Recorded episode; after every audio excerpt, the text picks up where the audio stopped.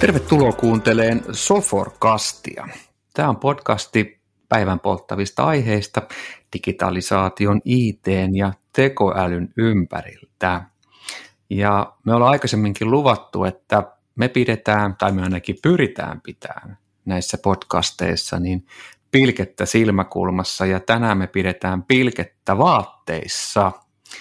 Me keskustellaan tänään älyvaatteista. Siinä onkin muuten toivottavasti hyvinkin ajankohtainen aihe, mihin löytyy erilaisia vastauksia seuraavien kymmenen minuuttien aikana. Ja mulla on tänään täällä yhden vieraan sijasta kaksi vierasta.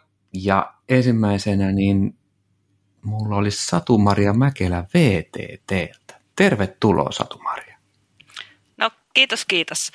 Mä oon tosiaan tota, Mäkelän Satu-Maria VTTltä ja mulla on mielenkiinnon kohteena ja on viime aikoina kovasti pähkäily ja tutkiskellut asioita, jotka liittyy työelämään, ihmisen mittaamiseen, sen tiedon hyödyntämiseen ja sitten myös vielä näihin älyvaatteisiin. Mutta tästä varmaan vähän tarkemmin lisää kohta.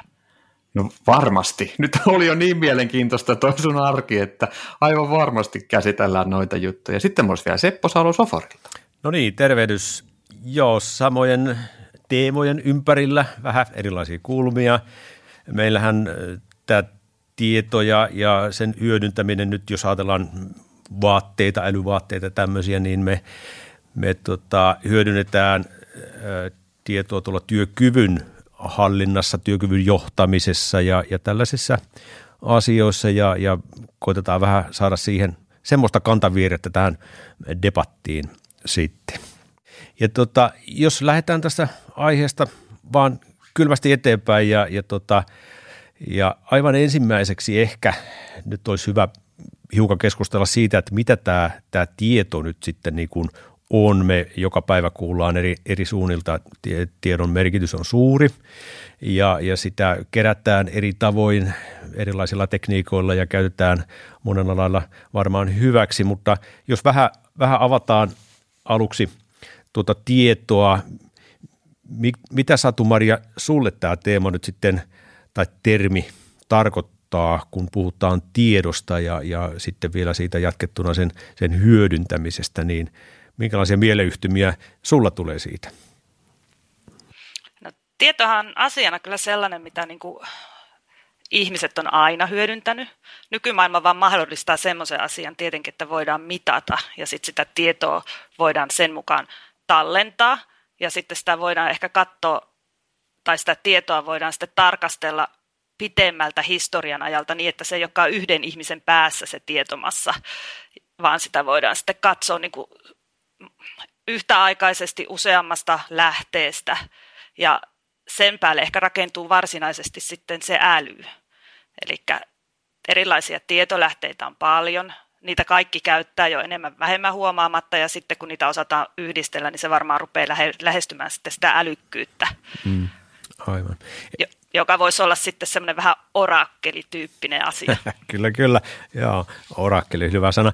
Eli periaatteessa kun tiedosta puhutaan, niin on, asia on, on kovastikin arkipäiväinen ja, ja voidaan ajatella, että ihan sieltä ihmisen historiasta pitkältä taaksepäin, niin, niin tieto on asia, jota on, on hyödynnetty eri, eri yhteyksissä. Se, joka tietää parhaimman sienipaikan, niin hänellä on tietty etulyöntiasema johonkin muihin nähden ja, ja, ja monessa muussa asiassa ihan, ihan samalla tapaa.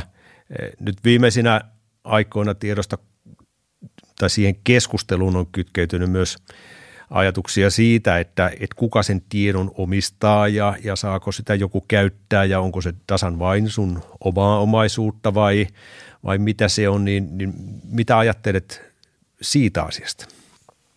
Joo, toi on tosi, tosi mielenkiintoinen asia siinä mielessä, että tota, nythän me paljon jo mitataan itseämme ja meidän tekemisiä.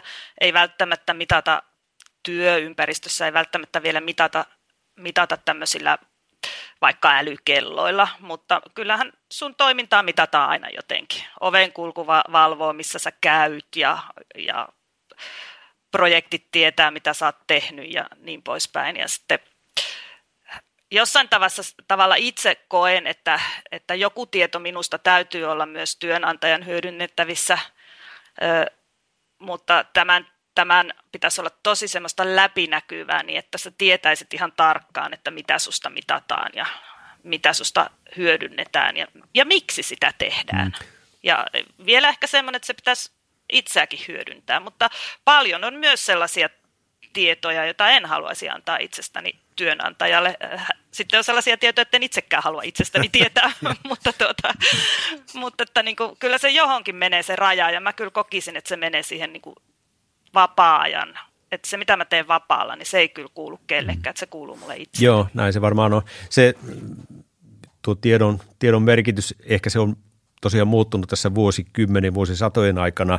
Jos ajatellaan viittaamasi juttu, niin, niin regulaatiotahan sen ympärille on nyt sitten viimeisinä vuosina erityisesti tullut, tullut tosi paljon, että miten, miten sitä tietoa suojataan ja, ja kuka sitä voi, voi sitten käyttää ja, ja osittain saattaa tuntua siltäkin, että siinäkin on menty jo sitten niin kuin todella pitkälle, että onko se enää viisasta sitten tai hyödyllistä suojata, suojata niin kuin ihan sillä tarkkuudella, mutta, mutta se on tietysti asia, jota on, on aika vaikea määrittääkin, että mikä on, mikä on kellekin tärkeää ja, ja ku, kuinka sitä sitten rajataan, että mihinkä, missä sitä sitten, sitten käytetään. Mutta tota, tiedon keräilytavat on tietysti se yksi aihe ja toisaalta tietysti sen tiedon jakamisen tavat, että jos me nyt sitten ajatellaan niin, että, että se yksittäisen henkilön tiedon käyttäminen jossakin yhteyksissä, niin se on, on voimakkaasti rajattu ja, ja siitä voi saada vaikka minkälaiset rapsut, jos semmoista tekee. Toisaalta sitten taas ihmiset itse jakavat tietoa itsestään lähes vailla mitään suodatusta, että, että siellä somessa eri, eri alustoilla, niin, niin siellä on vaikka sun ja mitä, että jos sen saman tiedon olisi jakanut joku toinen, niin, niin sitä ei varmaan niin kuin hyvä, hyvä heilusi sitten. Niin, tuossa on muuten varmaan se, että kun se, te puhuitte työelämästä ja vapaa-ajasta, niin, niin siellä vapaa-ajalla sitä omaa tietoa saattaa helpostikin jakaa.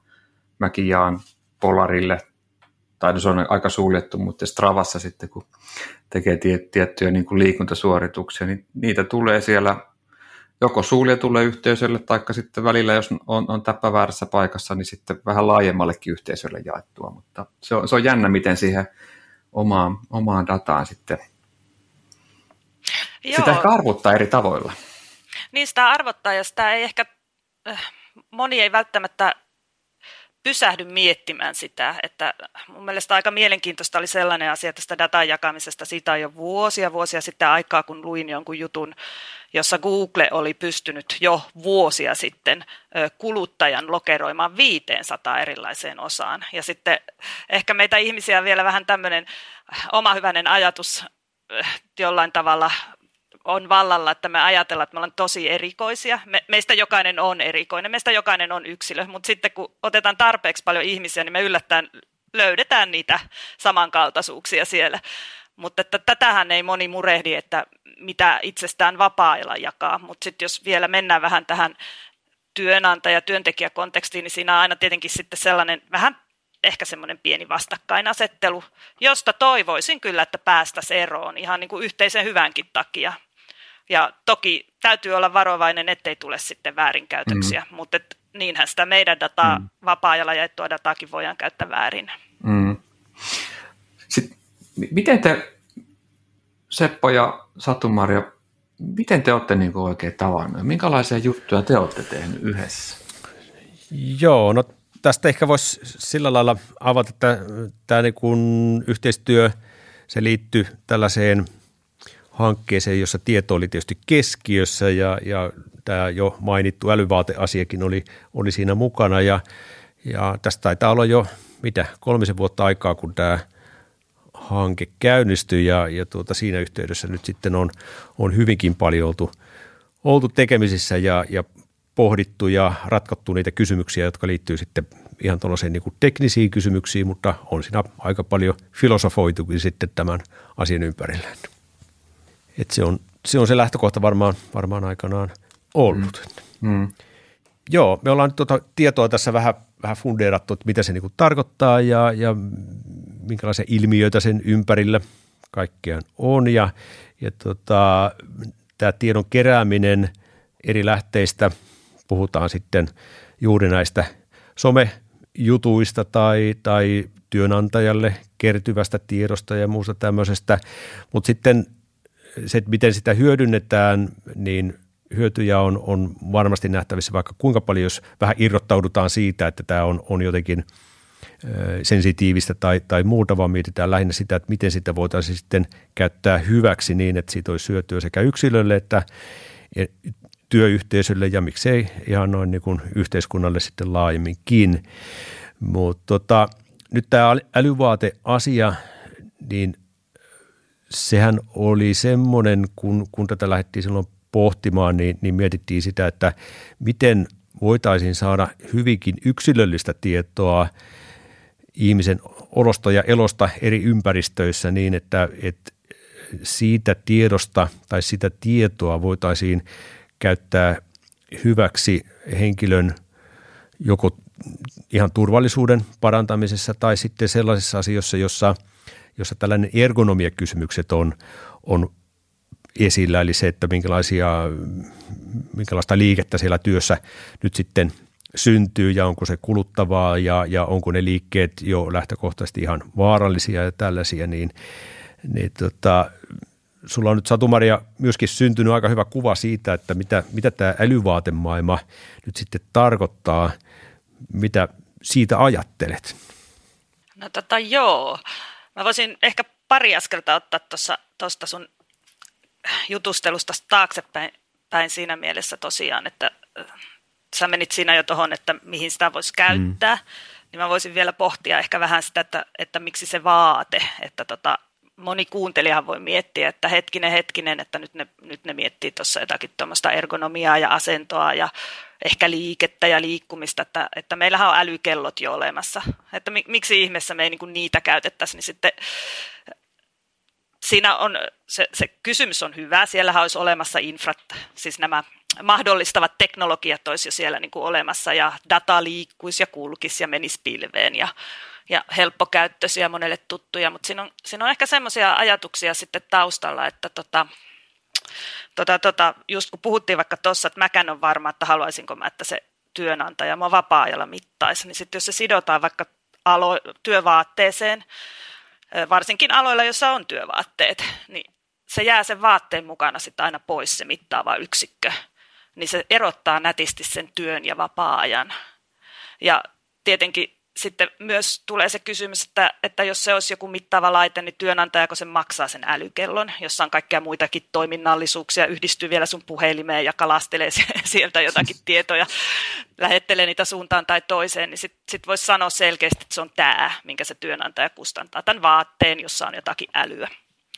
älyä. Ja, ja sitten tietenkin ihan nyt mennään vähän teknisempään juttuun, niin sitten joissakin tapauksissa se voi olla edullista sille sovellukselle, että se ei olekaan se ranne, se mittaava kohde.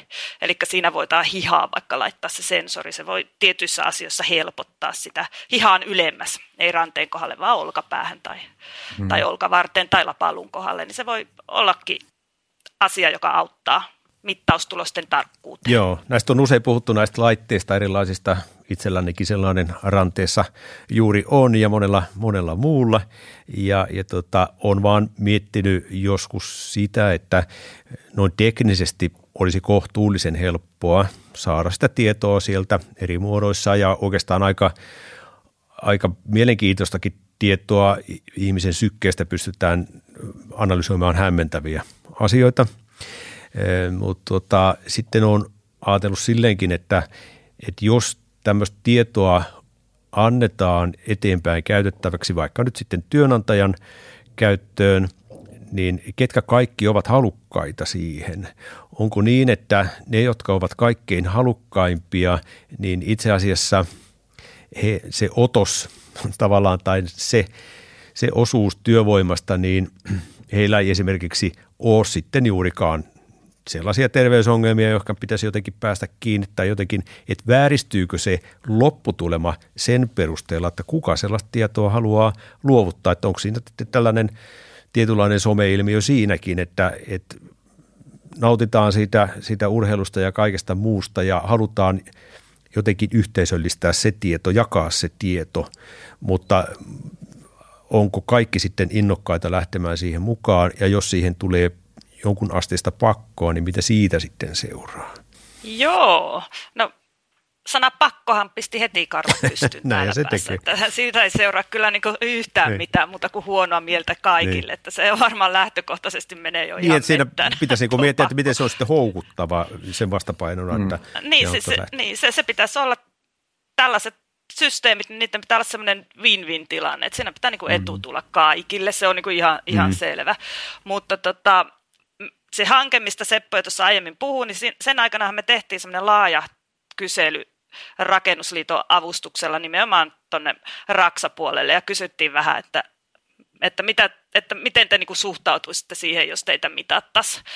Ja tota, se oli niin kuin ihan selviö, että hyvin myönteisiä ollaan siihen, että jos se liittyy työturvallisuuteen. Eli mm. siinä on niin kuin jo semmoinen aspekti, että minä en loukkaannut tai minulle ei käy huonosti tai voidaan suojella minua tai työkavereita. Ja sitten mitä enemmän kysymykset lähti luistamaan siihen suuntaan, että entäs jos koitettaisiin vähän vaikka optimoida työoloja tai, tai työflowta, mm-hmm. joka sekin varmasti olisi mukava kaikista, niin heti rupesi niin kuin putoamaan nämä, tota, nämä mielipiteet, että tultiin paljon paljon varovaisemmiksi siitä, että halutaanko sitä tietoa antaa. antaa. Mutta kyllähän toki varmasti jotkut henkilöt ihan niin kuin persooniensa takia on semmoisia, että ne ei haluaisi missään nimessä kertoa, kertoa mitään itsestään. Eihän tarvitse kun miettiä ystäviä tai kollegoita, niin tietää, että joku kertoo kaikki yksityiskohdat itsestä ja toinen, mm. toisesta tiedät etunimen. Mm. Niin samalla tavalla se varmaan heijastelee sitten tonne. tonne. Ja nyt jäin vielä sitten hetkeksi miettimään sitä, että vois, voitaisiko pakottaa ja onko se oikein. Niin kyllä mä koen, että pakottaminen näin henkilökohtaisissa asioissa oli se syy, mikä oli, niin on, on kyllä aika väärin. Joo. Koska tuota, jos ajatellaan terveydenhuoltoa, niin sielläkin voidaan aika vähän pakottaa ihmistä niin kauan, kunnes hän ei ole niin kuin uhkaksi omalle hengelleen, niin tekemään mitään järkeviä. Tai ei järkeviä, tuo nyt oli vähän väärin sanottu, mutta ei voida pakottaa tekemään ratkaisuja. Joo, tuossakin varmaan niin kierrytään siihen tiedon omistamisen problematiikkaan, että kenenkä se nyt sitten niin kuin oikeasti on ja miten sitä voidaan, voidaan sitten jatko, jatko hyödyntää, että, että monia kulmia, sellaisiakin keisejä on joskus vuosien varrella tullut vastaan, jossa tota, ihan tällaiseen fyysiseen työpisteeseen pääsy esimerkiksi, niin siihen liittyy tai liittyisi mittaamista – että jos tietyt arvot ei ole kunnossa, niin, niin sulle ei portti sinne avaudu. Ja, ja silloin ollaan tietysti niin kuin äärimmäisten pakkojen edessä ja, ja todennäköisesti sellaisessa yhteydessä, joissa kun sellaisia käytössä on, niin, niin se työtehtävä sinällään on jo sitten sitä luokkaa, että, että siellä ei yksinkertaisesti voi olla muuta kuin täysin kunnossa oleva henkilö sitä sitten suorittamassa. Että siinä sitten vaarantuu joko oma tai muiden terveys tai omaisuus tai, tai mitä vaan. Että, et, et, ei varmaan niin ihan helppo kysymys. Nyt te, siis mehän tehdään tätä podcastia niin, että me ollaan Zoomissa ja me jaetaan, jaetaan täällä jaetaan videokuva ja nostin täällä sormen pystyyn, sai puheenvuoron, niin tämmöinen pikku kevennys tähän podcastin keskiosioon, niin, niin, niin mä kanssa mietin sillä lailla, että se pakko tulisi ehkä ennemminkin olla niin kuin sanana niin kuin luontainen osa arkea, jotain, mikä niin kuin arkipäivistyy siellä työpaikalla, että se olisi osa jotain työtehtävää, että, että hei, me nyt vaan mitataan tästä, tästä jotain koska, ja siinä on niin kuin selkeä hyöty, että, että, että kyllä se kyllä mustakin saattaisi tuntua vähän tiukalta, että ruvettaisiin hirveästi mittaamaan, ellei se oli jollain tavalla olisi, olisi just niin kuin Satumaria sanoi aikaisemmin, että siinä on joku tietty kova arvo, niin, niin voi, voi olla vaikeaa adaptoitua siihen, että otanpa tämän käyttöön. Mm. Heti miettii, että okei, mittaako tämä musta jotain aktiivisuutta? Tos, pitääkö mun, niinku, pitääkö mun nyt heiluttaa sitä kättä oikeasti, että mä oon niinku aktiivinen niinku, aktiivisuusranneke, että voi hu- huijata sillä, että pyörittelee vähän kättä, että tässä on käyty kävelemässä, niin, niin käykö sama? Joo, ky- kyllä Kyllä, näin sepä se, että mikä se syy on, että mihin sitä mitataan. Nämä aktiiviset niin. rannekkeethan varmaan on legendaarisia, että kun niitä alkoi tulla markkinoille, niin niitä sitten huolestuneet vanhemmat osti lapsille, että liikkuuko ne tarpeeksi ja lapset istu, istu penkillä ja heilutteli sitä. Kyllä ne niin kuin tiesi heti, kuin se kierretään, että ei siinä niin kuin tarvinnut siihen hirveätä neronleimausta olla, niin kuin, kunnes tämmöinen huomattiin. Mm. Joo, mielenkiintoinen uutisen. Justiin tänä, tänä aamuna luin semmoisen, kun nyt legendaarisista arvoista, niin 10 000 askelta on noussut arvoon arvaamattomaan ja, ja on pitkään toistettu sitä, että se, kyllä se 10 000 askelta pitäisi tulla päivässä, mutta sitten siinä jutussa oli se kertomus, että se perustui siihen, että japanilainen firma oli tällaisen härpäkkeen kehittänyt, jolla mitataan askeleita ja se 10 000 merkkinä muistutti juoksevaa henkilöä niin sen kautta oli tullut se 10 000, jolla ei siis mitään sen kummempaa tieteellistä merkitystä ollut taustalla lainkaan. Pikkusen mureni mulla se mielikuva siitä, että mikä tässä maailmassa nyt sitten oikein on tärkeää ja millä perusteella. Joo, siis mä luin ton saman jutun ja kyllähän se vähän pisti hymyilyttämään, koska sehän on niin todellakin semmoinen uskomus, mikä on tauttu meidän kaikkien päähän. Se on se 10 000 askelta. Että tota, mutta tässä ehkä korostuu tämmöisen tutkimuksen tärkeys ja samalla se haasteellisuus, että varsinkin kun mennään niin kuin ihmisen mittaamiseen, niin niiden tutkimusten pitäisi olla niin laajoja ja pitkäaikaisia vielä, siis että se seuranta sen jonkun koeajan jälkeen niin pitäisi olla niin pitkäaikainen, että kyllä nykymaailmassa valitettavasti meinaa olla vähän semmoista kiirettä ja tarvetta niin kuin ymmärtää asiat heti ja nyt, että niin kuin sitten ei meinata, meinata pystyä tekemään tämmöistä pitkäaikaista tutkimusta ja tietenkin nyt sitten pakko tässä alan edustajan sanoa, että se rahoituskuviokin on vähän semmoinen, niin. että se ei välttämättä sitä tue, mutta, mutta ei mennä siihen nyt, se ei ollutkaan a- Voidaan pitää siitä tässä. oma podcasti sitten noista rahoituksista. joo, voidaan varmaan. Hyvä. Tota niin, joo, nyt on, on vähän puhuttu sitä tiedosta, sen merkityksestä ja, ja minkälaisia ilmiöitä sen ympärillä on sitten tuota älyvaate kysymystä on tässä vähän pohdittu ja tosiaan tuossa jo pikkusen – sivuttiin sitä, että minkälainen hanke tällaisen ympärille on muodostunut ja, ja tämä ConIoT nyt sitten oli tämmöinen, jossa pyrittiin kiteyttämään sitä, että miten sitä tietoa ensinnäkin on niin teknisessä mielessä voidaan kerätä ja välittää.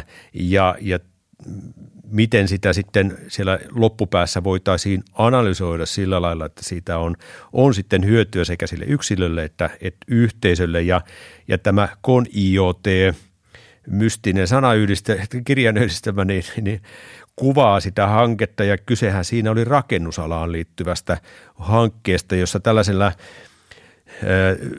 teknisellä härpäkkeellä, jotka kerää tietoa niin, ja, ja välittää sitä, niin pystyttäisiin sitten näkemään henkilöstä liikkumisesta tai saamaan kuvaa siitä ja, ja sitten tosiaan viemään sitä eteenpäin edelleen analysoitavaksi. Ja voidaan kai Satu-Maria sanoa, että mietittiin jossakin kohtaa sitäkin ja tuskin se mietintä on hävinnyt siitä, että syntyisi tilanne, jossa voitaisiin tällaisen tietyn näköisen profiilin kautta – sitten eh, vaikkapa kertoa, että henkilö on tekemässä eh, sellaista liikettä, joka on virheliike ja, ja tuota, jopa estää sen liikkeen tekeminen tai niin, että nyt tehdään varsin epäergonomisesti jotakin ja, ja nyt olisi syytä vähän vaihtaa tyyliä, mutta se on, on siis todella utuisen taivaanrannan suunnassa se asia, varmaan toteutettavissa, kun se on ajateltavissa, mutta tota, se ei ollut tässä hankkeessa kuitenkaan tarkoituksena, vaan, vaan tämä oli ehkä tietyllä tapaa perustutkimusta siitä, että miten, miten tämä juttu niin kuin voisi mennä. Ja, ja sä oot siinä ollut ihan, ihan niin kuin ytimessä tässä hankkeessa. Mitä siitä lausuisit? Joo, Joo siis... Äh mystiset sanat tulee, niin kuin, mikä tämä CON-IoT-hanke oli, niin se oli Construction Site Safety Boosted by IoT. Englanninkielinen nimi, mutta tarkoittaa rakennustyömaa turvallisuutta, jota, jota toivottiin, että pystytään parantamaan esineiden internetin avulla, eli, eli sensoreiden avulla, jotka on, olisi kiinnitetty eri paikkoihin. Ja meidän mielenkiinnon kohteena oli se ihminen ja sen ihmisen liikkuminen, koska nehän nyt aiheuttaa niitä työtapaturmia työtapaturmia aika, aika lailla siellä ja hyvin paljon erilaisia käyttötapauksia me siinä mietittiin. Mietittiin, että alueenahan tämä on ristiriitainen just sen takia, että, että haluttaisiin parantaa, haluttaisiin mitata sitä ihmistä ja sitten toisella puolella on se yksityisyys ja sitten myös lainsäädäntö ja, ja sen, sen tiedon erilainen käyttö. Öö, me siinä tarkasteltiin tai, tai halusimme tutkia sitä, että voidaanko me tämmöisessä työympäristössä ja reaalimaailmassa saada irti sitä, sitä liikkeestä semmoista tietoa, jonka avulla voitaisiin sitten tulevaisuudessa rakentaa tämmöisiä järjestelmiä, jotka sitten mahdollisesti parantaisi sitä työturvallisuutta. Ja kyllä me siinä havaittiin, että se on ihan mahdollista. Että samalla tavalla kuin kello voi tuntea, tunnistaa, että henkilö juoksee tai kävelee, niin me pystyttiin tunnistamaan sieltä esimerkiksi maalaamista tai, tai hyvin kokeellisessa asetelmissa pystyttiin tunnistamaan liukkaalla kävelyä, joka voisi olla yksi riskitekijä. Ja, ja sinänsä se oli aika tämmöinen perustutkimuksen kaltainen hanke, vaikka kyseessä oli Business Finlandin soveltavaa tutkimusta tukeva hanke, mutta kyllä se aika semmoiseen niin perustavanlaatuiseen laatuisiin asioihin tota, noin, paneutu. Mutta että, että se oli hyvin mielenkiintoinen ja tämän tyyppisiä asioita ei paljon ole tehty just ehkä tämän ristiriitu, ristiriitaisuutensa takia, että, että se on vähän semmoinen herkkä, herkkä, herkkä alue mennä sinne mittaamaan. Mutta sen verran voisin ehkä vielä sitä mittaamisesta todeta, että tota, paljonhan nyt niin kuin, No esimerkiksi siellä raksapuolella niin mitataan jo olosuhteita vaikka sieltä työmaalta. Siis ihan sen takia, että katsotaan, että miten betoni kuivuu ja että milloin voi ruveta tekemään seuraavaa vaihetta ne on hyvin paljon samanlaisia sensoreita, mitä me ujutettiin sinne takin mutkaan, ettei ne niinku ollut kauhean erilaisia, erilaisia. Ja sitten voi aina miettiä kumminkin, että kun tämä mittaaminen lisääntyy, se on kumminkin trendi, sillä toivotaan saada, saavamme jotain etuja tai asioihin, niin sitten e, ehkä jonain päivänä voi käydä niin, että mitataan sitä maalipöntön pintaa, mutta ei sitä ihmistä. No kertooko se sitten sama asia vai eri asia. Mä mietin, mä vähän palasin tuohon vielä, kun mietittiin sitä yksityisyyttä ja sitä, että halutaanko antaa mitata, että sitten voi ehkä miettiä myös sitä, että, tota, että tota, voiko sitten tulla sellainen tilanne, että se mitataankin välillisesti, jos ei sitä anneta mitata suoraan. Ja olisiko siitä suoraan mittamisesta ehkä enemmän etua jopa sille tekijälle. Mutta tässä hankkeessa tosiaan me haluttiin kumminkin keskittyä siihen työturvallisuuteen ja ja ergonomiaan ja vaaratilanteisiin ja niiden niin kuin havainnointiin. Rakennusala siinä mielessä, tai rakennustyömaat, hyvä kohde, tai sanotaan, että siinä ei lähdetty ainakaan helpommasta päästä, koska noin työturvallisuusmielessä niin rakennustyömaa on, on yksi vaarallisimmista, ja se johtuu siitä dynaamisuudesta, kun se muuttuu kaiken aikaa, että siinä aamulla kun tulee töihin, niin Raksassa saattaa olla yksi kerros lisää ja kaikki on muuttunut.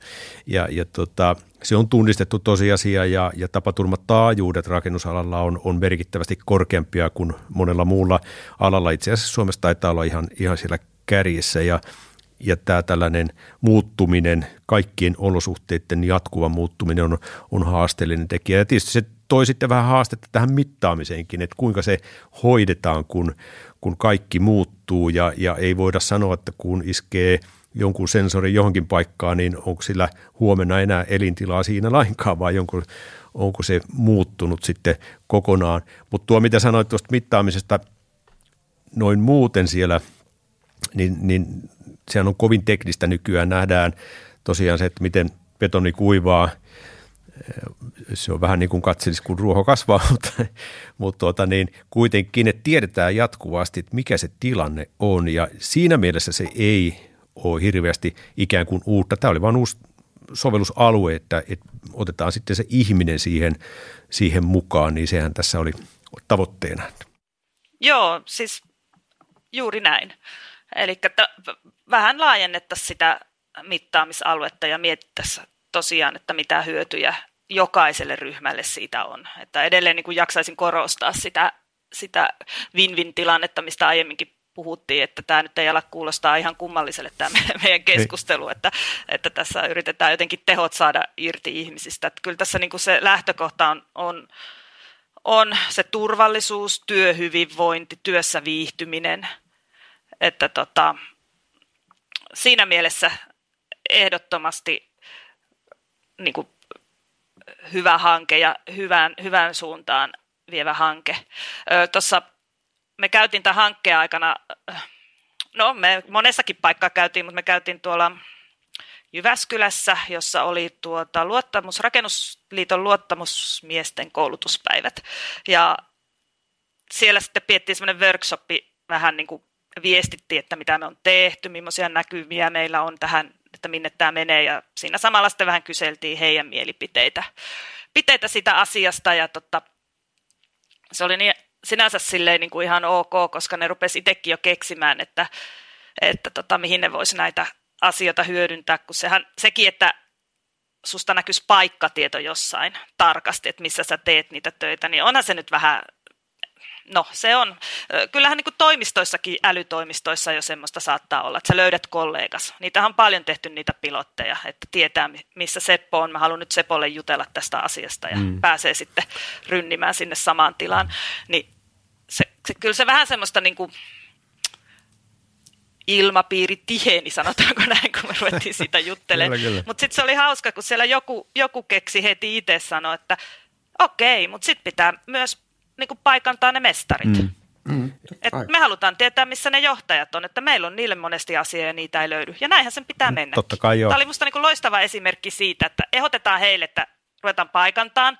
Ne on heti sille, että häh, että ei, ei, ei. Mutta sitten, että niin kuin ne ottaa heti sen toisen asenteen, että me tota noin, hyödytäänkin siitä, että me nähtäisiin ne mestarien paikat ja mm. me voitaisiin mennä sinne kysymään se, että kun niiltä ei saa koskaan kiinni ja niiltä ei saa vastauksia. Ja tällä tavalla nämä sovellukset pitäisi vielä sitten rakentaakin sen niin mm. yhteistyömielessä. Joo, se on ihan totta. Eli läpinäkyvyys kaikkia sillä on, on tässä merkitystä, sellaisen luottamuksen rakentaminen siitä, että et, tuota, tässä ei, ei pyritä kyttäilemään ketään, vaan, vaan koetetaan saada kaikkia hyödyttävää tietoa, niin se on varmaan niin kuin, niin kuin hyvä, hyvä ajatus kaikkiaan. Aika helppoa varmaan saada ihmiset mukaan siihen, ja sellaisia hankkeita on jo toteutettu, jossa, jossa samaa teknologiaa periaatteessa käytetään siihen, että työmaalla on erilaisia raskaita ö, ajoneuvoja tai, tai ty- työvälineitä ja, ja tämmöisiä, jotka sitten älyvaatteen kanssa keskustelevat ikään kuin keskenään, että nyt tällainen laite on lähestymässä, ota tämä huomioon ja, ja ymmärtääkseni on jopa semmoisia, jossa, jossa kyseinen laite sammuu, kone pannaan tai sammutetaan automaattisesti, jos, jos syntyy tällainen uhkaava tilanne, että, että semmoisen hyväksyminen lienee kohtuullisen helppoa sitten kaikille, kaikille osapuolille. Mutta tota, tämä on, tää on mielenkiintoinen juttu ja tässä monenlaisia ajatuksia tämän ympärillä kyllä on ja se, että miten, miten sitä tietoa sitten hyödynnettäisiin tässäkin hankkeessa. Me sitten toteutettiin tällaisia analyysejä ja, ja katsottiin, että mitä sieltä ulos saadaan ja, ja aika sellaisia niin kuin, hauskojakin oli, oli nämä tällaiset luurankomallit, joilla pystyttiin sitten – osoittamaan siihen tietoon perustuen, että minkälaisia liikkeitä siellä, siellä tapahtuu ja, ja siitä nyt pitkän aasisillan kautta myöskin juuri siihen profilointiin siinä mielessä, että, että pystyttäisiin sitten jäljittämään sellaisia ei-toivottuja liikkeitä ja, ja katsomaan, että miten, se, miten henkilöä voitaisiin automaattisesti ohjeistaa niin, ettei mitään pääse syntymään. Se toki ymmärretään, että jos aletaan vaikka nyt työntekijöitä sitten profiloimaan, niin kysehän on aika, aika mittavasta operaatiosta, että miten se käytännössä tapahtuisi, että me saataisiin jokaisesta henkilöstä nauhoitettua sellainen tapa toimia, että jos sitten se tilanne, joka tulee vastaan, poikkeaa siitä, niin, niin en tiedä, jos nopeasti Satu Maria kommentoi tuota, niin pidätkö sitä mahdollisena asiana? No joo, pidän, pidän kyllä siinä mielessä, että että nykyisellä teknologialla voidaan jo tehdä tämmöisiä niin kuin personoituvia, personoituvia ja hyvinkin pieneen opetusaineistomäärään perustuvia älykkäitä järjestelmiä. Eli nyt pari askelta ehkä taaksepäin siinä mielessä, että nyt, nyt kun minä puhun älystä, niin minä puhun ehkä hahmon tunnistamisesta tai tästä tekoälystä, josta paljon, paljon nyt puhutaan. Ja se monesti vaatii, että, että sellainen järjestelmä toimii, niin se vaatii ensin se, että se opetetaan jollakin tiedolla, joka tiedetään, että se on olemassa. Eli otetaan vaikka se juoksemisen tunnistus, niin siihen on käytetty tunteja dataa, jossa ihmiset on juossut, ja ne, ne, se on tiedetty, että he ovat juosseet, ja sitten on voitu rakentaa se malli siitä juoksemisesta, ja sitten kun ihan kuka tahansa vaan ottaa käyttöön sen saman jutun, niin ne tunnistaa sen juoksemiseksi. Samalla tavalla pitää rakentaa ne mallit sitten niin kuin muistakin asioista, mutta nyt, nyt kun tätä tekoälytutkimusta viedään niin kovasti eteenpäin, niin pystytään jo sopeuttamaan se olemassa oleva malli henkilökohtaisesti tosi vähällä aineistolla. Ja niin, tässä on se, että se, se varmaan niin kuin on mahdollista. Todennäköisesti vielä, jos vaikka huomenna otettaisiin se järjestelmä käyttöön, niin se vaatisi siltä itse käyttäjältä jonkun verran opettamista sille, sille mutta tulevaisuudessa asiat tulee varmasti olemaan, olemaan toisin. Sitten vielä ehkä tähän, tähän tota, voisin vielä sen verran palata, että jotkut asiat on helpompia tunnistaa kuin toiset, eli nyt kun puhutaan vaikka sitä ergonomiasta, niin tiedetään, että tosi tosi kuluttavia liikkeitä on polvillaolo tai, tai kädet ylhäällä työskentely, niin ne on niin paljon helpompia tunnistaa kuin jotkut muunlaiset asiat, vaikka joku horjahdus, joka tapahtuu tosi lyhyessä aikaikkunassa, eli puhutaan jostain niin alle sekunnissa tapahtuvasta ilmiöstä, joka pitäisi napata kiinni jollain tavalla sitä datasta, kuin sitten se, että henkilö työskentelee 10 minuuttia kädet ylhäällä, niin se on paljon helpompi tunnistaa. Että, että se me tuossa hankkeessa havaittiin, että niitä on valtavasti niitä käyttötapauksia ja niiden käyttötapausten vaatimukset siihen tunnistukseen tai, tai sen tiedon esiin kaivamiseen niin on hyvin erilaiset. Joo, tota, se mitä, mikä tosiaan, ja tuli mainittuakin tuossa alkuvaiheessa, mikä meitä yhtenä tässä niin kiinnosti, oli se, että kun me nyt tuon työturvallisuuden työkyvyn parissa – on pitkään tehty töitä ja rakennettu järjestelmiä siihen, siihen ympärille, eh, johtamisjärjestelmiä ja, ja tietoa siellä kertyy todella isoja määriä ja, ja tuossa joku vuosi sitten itsekin nähtiin se, että, että sitä kyllä kertyy, mutta sen hyödyntämisaste, eh, mistä tuossa alussakin puhuttiin, niin, niin se jäi niin kuin tosi matalaksi ja, ja tuossa kun tuohon tekoälyyn ja sen opettamiseen viittasit, niin, niin mehän tehdään sitten taas sellaisia hankkeita, jossa kaikki se materiaali, mitä tällaiseen järjestelmään syntyy, niin sitten me käytetään koneoppimista siellä siihen, että me löydettäisiin niitä ilmiöitä, jotka, jotka on erityisesti vapaalla tekstillä kuvattuja. Ja, ja syy on, on siinä se, että kun on tällaista rakenteellista tietoa, jossa voidaan valita erilaisia arvoja, niin ne on äärimmäisen käyttökelpoisia, mutta ne ei kerro harmaan sävyjä ikään kuin siitä asiasta. Siellä teksteissä ne tulee – hyvin monimuotoisesti esille ja kun me pystytään purkamaan se teksti, niin yhdistämällä rakenteellinen ja tällainen materiaali, niin siitä syntyy tosi hyviä, hyviä lopputuloksia. Mutta haasteeksi on, on nähty kyllä tuo mainitsemasi opetus siinäkin, että silloin kun on, on tapahtumia, Eh, jotka tiedetään liittyvän toisiinsa, niin se tekoälyhän ei sitä hiffaa niin kuin tuosta vaan, jonkun pitää kertoa ne mallit, että näin tämä nyt menee, eh, mutta se on kyllä hyvä oppimaan, mikä on hyvä asia, että sitten kun se malli on sille opetettu, niin se, se pystyy täysin uudesta materiaalista sen analyysin sitten kyllä tekemään. Ja uudelleen opetushan on, onnistuu toki, että, että tämmöisiä kulmia siinä on. Ja, ja tosiaan meillä nyt sitten, kun me tällä lailla sitä kerätään, niin sitten tämä, että me saataisiin ihan teknisesti tai tällaista IoT, eli koneet puhuu keskenään tyyppisiä juttuja kerättyä, niin se on, on siellä ikään kuin lisä siihen, mitä ihmiset tuottaa itse. Ja, ja tota, sen takia me nähtiin tämä, tämä hyvin mielenkiintoisena aiheena ja, ja saatiin tästä kyllä siinä mielessä tosi paljon irti ja, ja nähtiin myöskin uusia kehityspolkuja, jotka voisi sitten – sitten perustua tähän ja, ja siihen, mitä on jo, on jo itse tehty. Nyt kun sulla siellä sormiesi lävitse kulkee näitä hankkeita kaiken näköisiä, niin, niin onko tämä kuitenkin vielä tällä hetkellä ikään kuin enemmän sellaista ajatuksen tietysti niin kuin kokeellisella, ja nyt tämä on toteutettu, mutta onko tähän työkykyyn liittyen muuten sulla, tuleeko vastaan ajatuksia tai esityksiä siitä, että tällaisia hankkeita toteutettaisiin? No, mulla on nyt sellainen mutu, että työkyky, oli se nyt sitten fyysistä tai henkistä mm. työkykyä, niin itse asiassa siihen on tosi paljon menossa erityyppisiä hankkeita.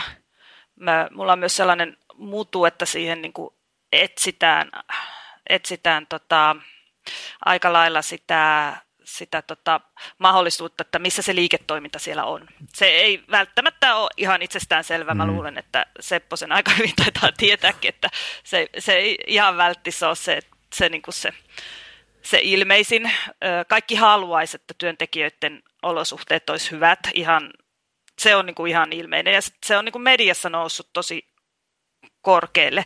Se en tiedä missä on munaa ja missä kana, mutta mm. tota, kyllä se heijastuu niihin tutkimushankkeisiinkin sitä kautta, että yritykset on kiinnostuneita mm. niistä asioista. Joo. Että tota, siellä on mone, monenlaisia taustatekijöitä tekijöitä, ö, raskaammassa työssä, niin voi olla esimerkiksi tämä työvoiman saatavuus yksi. Eli halutaan niin kuin nostaa sitä profiilia sitä työstä, että ei tällä nyt että, niin kuin, että me pidetään myös teistä huolta ja mm. meillä on käytössä digitaalisia apuvälineitä moniin asioihin. Joo. Se voi olla esimerkiksi syksy. Joo, meillä me on niin kuin nähty sitä sillä lailla, että kun tätä hypeä tässä nyt vääjäämättä on, enempi puhutaan ehkä menetelmistä ja siitä, että, että kaiken näköistä voidaan tehdä, mutta missä sitä voidaan hyödyntää, niin se ehkä hämää sitten vähän niitä toimijoita, jotka haluavat sitten hyödyntää sitä juttua. Ja me on koetettu nyt arkipäiväistä tätä voimakkaasti ja tuoda sen niin kuin tosi lähelle sitä käytännön elämää, että missä sitä sitten voi käyttää, että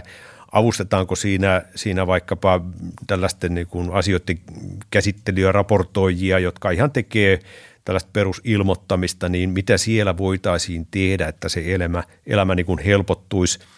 Toki sellaisella sävyllä vielä, että jos me voidaan sitä vähän niin kuin ohjeistaa tai ohjata tai vähän ikään kuin pyytää lisätietoa, niin, niin sitä voidaan käyttää sellaisissakin jutuissa. Siinä ei välttämättä se tekijä huomaa joutuvansa tekoälyn kanssa niin kuin tekemisiin, mutta silti häneltä voi, voi tekniikka kysyä jotakin asiaa ja, ja sanotaan, että se tämän meidän hyödyntämistavan näkökulmasta niin yksikin sana lisää voi niin kuin olla todella merkityksellinen, että siellä ei puhuta niin kuin välttämättä kovin haastavista jutuista tekijän kannalta, mutta, mutta sen arvo niin kuin saattaa nousta todella suureksi, että tämmöisiin suuntiin meillä sitä, sitä viedään ja näin, näin me sitä sitten ajatellaan. Mutta varmaan näitä keisejä siellä paljon, paljon niin eri, eri kulmilta sitten viriää.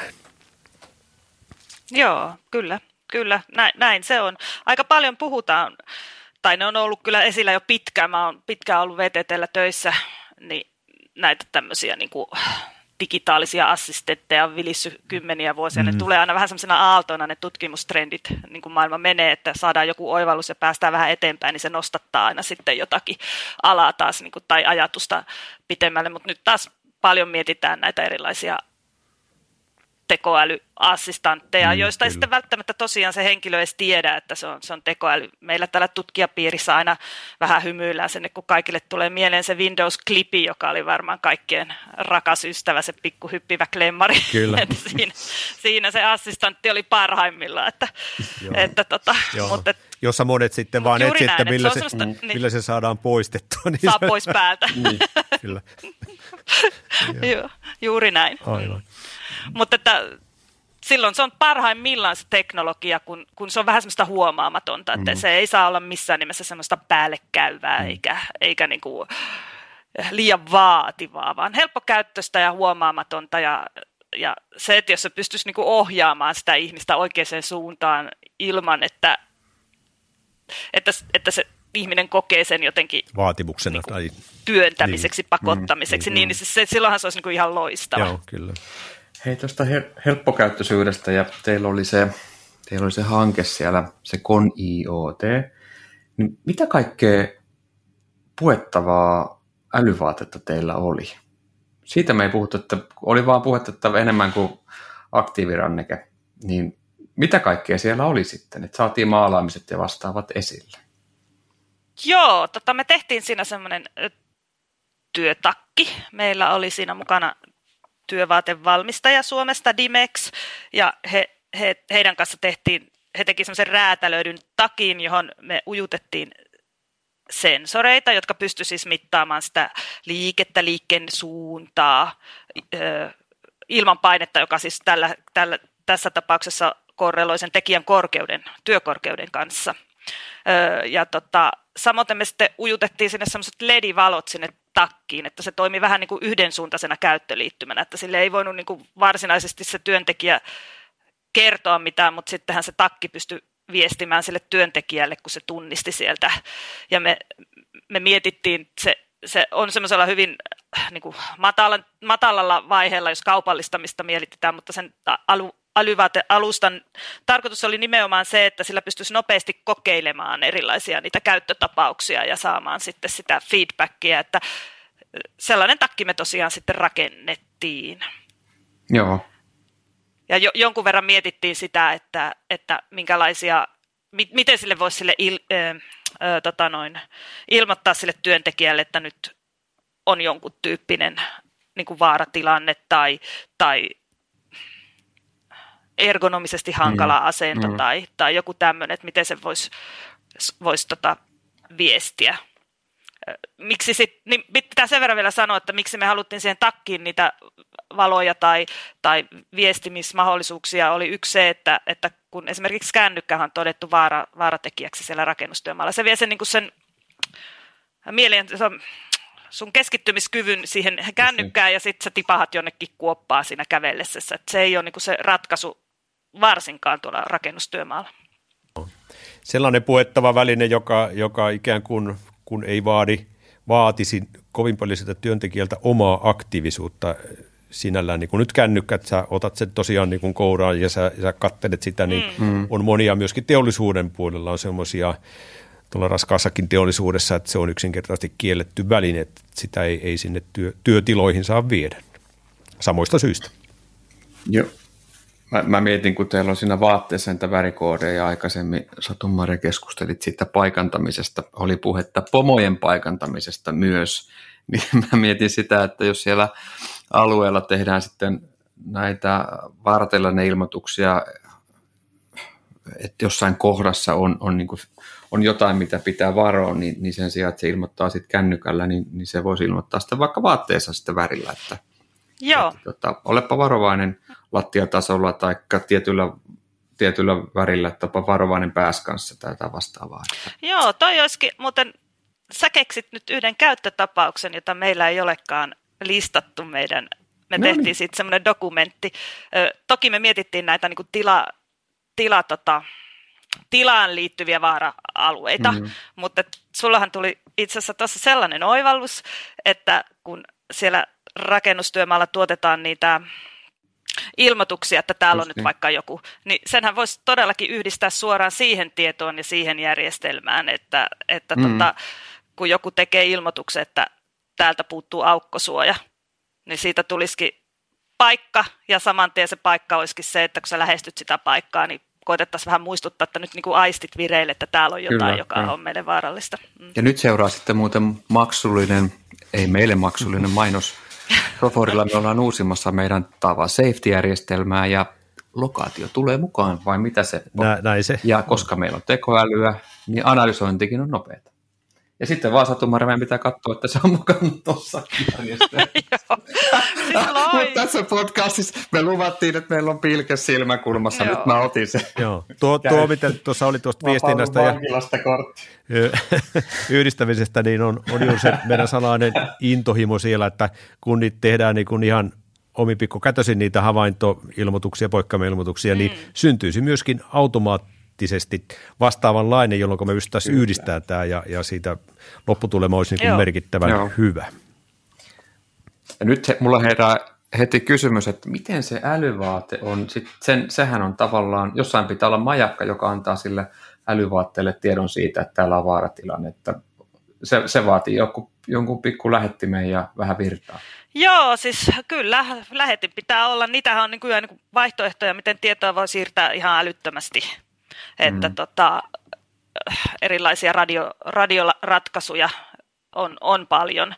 Ö, riippuen toki vähän vaatimuksista ja siitä, että sijaitseeko se halutaan, halutaanko pitää käsiteltävä tieto niin kuin fyysisen, fyysisesti vaikka ihan siinä työmaalla, niin ettei se karkaa pilveä eikä jonnekin muualle, niin voidaan sitten miettiä, että minkälaisilla radioilla tämä, tämä pitäisi tämä, mm.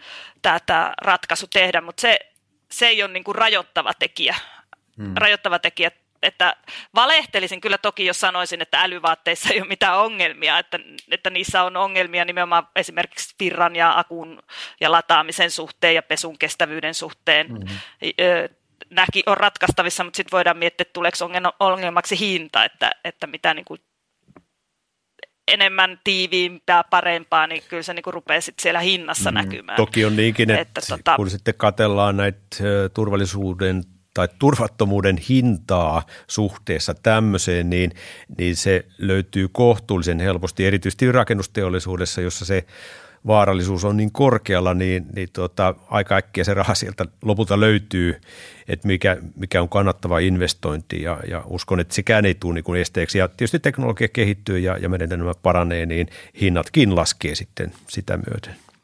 No ennen kaikkea tämä, mm. että tota, aina pitää olla vähän etukenossa miettimässä niitä asioita, jotta sitten on niin kuin valmis, kun, Kyllä, kun se, niin kuin se ovi sinne kaupallistumiseen aukenee. No hei, mä oon oppinut ihan hirveästi.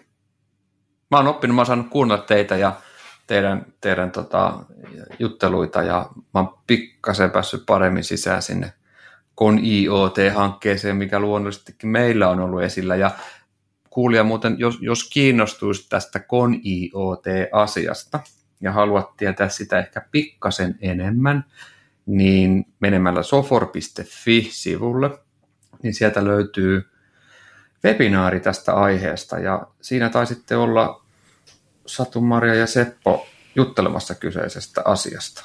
Näin, Muistako ihan oikein? Joo, näin, kyllä. Näin oli ja, ja oli siellä muutama, muutama muukin ja saatiin vähän ehkä sellaista niin kuin ö, laajempaakin kuvaa sieltä, mutta hyvä kuva tulee itse asiassa tästä itse hankkeesta ja Satu-Maria ansiokkaasti mm. sitä, sitä siellä kuvailee. Mun täytyy kiittää.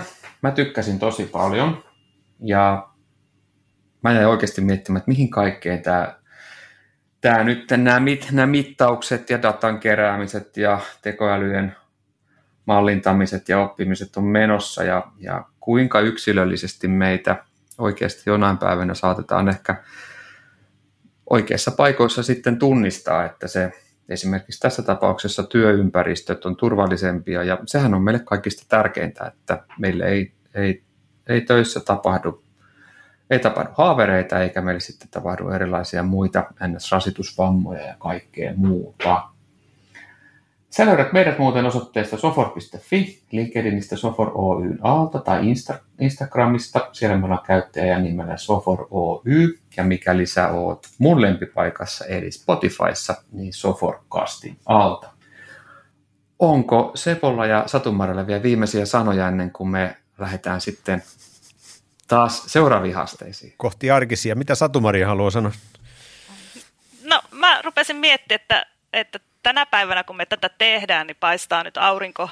On ollut ainakin täällä, täällä päin Suomea, missä minä istun, niin kylmää ja sateista. Ja mulla tulikin sitten semmoinen älyvaatteisiin liittyvä juttu mieleen, että markkinoillahan itse asiassa on jo sellaisia uimapukuja, ainakin joku vuosi sitten oli, en tiedä, että onko niitä enää myynnissä, joka mittaa ultraviolettisäteilyä, eli varoittaa vaarasta, kun sitä on saanut liikaa.